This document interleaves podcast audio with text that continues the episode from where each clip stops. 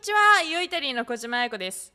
イオイタリーでは日々イタリア各地から届くワイン、食、ファッション、そして観光の旬な情報をお届けしております。ベネト州ではシチリアが中心となるいちにち、シチリア・ベネト・アンダータエリトルノがビーラ・ブライダを中心に繰り広げられました。ネイロ・ダーボラなどすでに名前の知られたワインとともに、まだ珍しいワイン、エトナ・ネレッド・マスカレーゼ、またはモスカーダ・デ・シラクーサなど、赤ワインではパッシートやマルサラなど由緒正しいワインが登場しました。特産品の部門ではエクストラバージンオリーブオイル、プロンテのピスタッキオ、 ディーオーピー フォルマッジョ・ラグザーノ、そしてアーモンドペーストなどなど、シチリアのワインに対する知識を深めるためには食材も合わせてということで、食をテーマに非常に有意義な一日になりました。スプレムータディセミ、種のジュース。現在市場に出ている種から絞ったオイルには次のような種類があります。まずは南京豆のオイル、これは抽出し絞る際には精製を行わない場合があります。行う場合には種と果肉を一緒にすることが大切です。そしてひまわり種のオイル、これは非常にデリケートなのが特徴で、熱と酸化に強いです。そしてトウモロコシのオイル、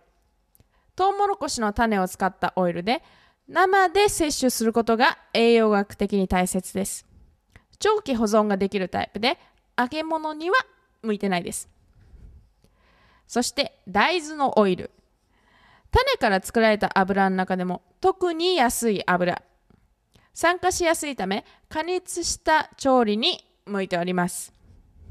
そしてブドウ種のオイル、ビタミンを豊富に含み、油の中には酸化を防ぎ保存に向いている成分が含まれています。故に揚げ物にも向いています。自家製ジャム、フルーツを使って家庭でのジャム作りはいかがでしょうか。健康な状態のフルーツを選び、きれいに洗い、そして種がついているものに関しては種を取り出す。分量はフルーツいちキロごとに砂糖をいちキロ用意。砂糖はジャムの保存にも役立つんですね。弱火にかけて加熱をしていく。この時にあまりたくさんのフルーツを一度に調理しない方がいいようです。フルーツによってはペクチンを加える。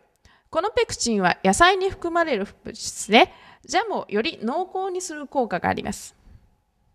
ペクチンはスーパーで小袋に入ったものが手に入るので、それを使ってもいいですが、ペクチンをより多く含むフルーツ、オレンジ、レモン、リンゴなどを加えても良いようです。容器を熱湯殺菌する。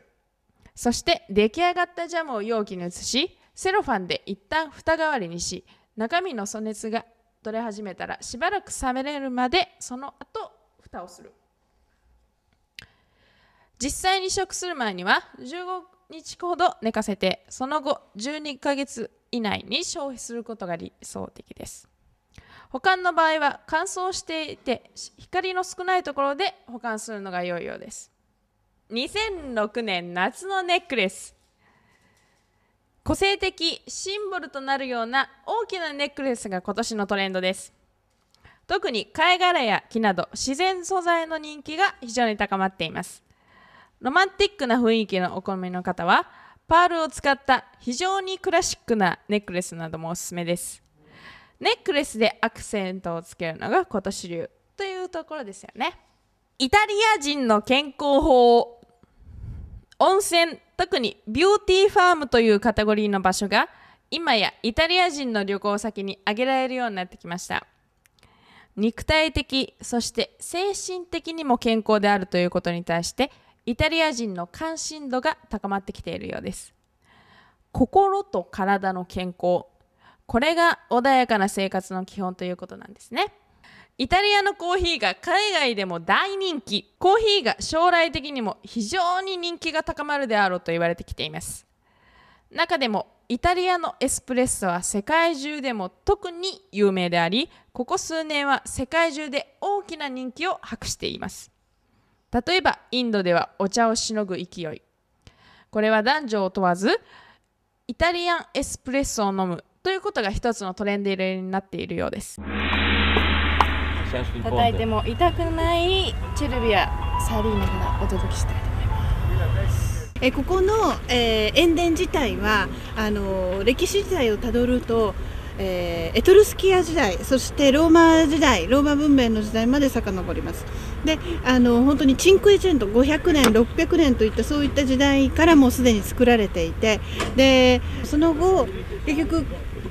今はもうここでしかこのアルティジャナートっていう形でその人間が本当に動いてやっているところというのはここしかなくって、あの他の、ま、チェルビアではね、でイタリア他の国地域でもまだやっているところはあるんだけれども、いわゆるそのオープンのその美術館という形、博物館のような形で今では実際にどのように昔使っ作っていたかということを見ることができるようになっている。であのー、ただ今はこの近くのその工場でもう作ってしまっているので、あの実際にこの、えー、作っているのをこう販売しているかというとそういうわけではないんだけれども、昔の歴史をきちんと覚えておこうということで今ではあのにじゅうねんまえから彼らが立ち上がって、えー、こういう歴史を残していくという活動をしています。で雨が降ると結局そのせっかくこう凝縮してきたその塩分というのがまた溶けてしまうので、その時にもその前の段階にもう一回戻すためにこれを使ってたんです。本日のニュースはこれにて。ではまた次回よい旅にて。チャオー。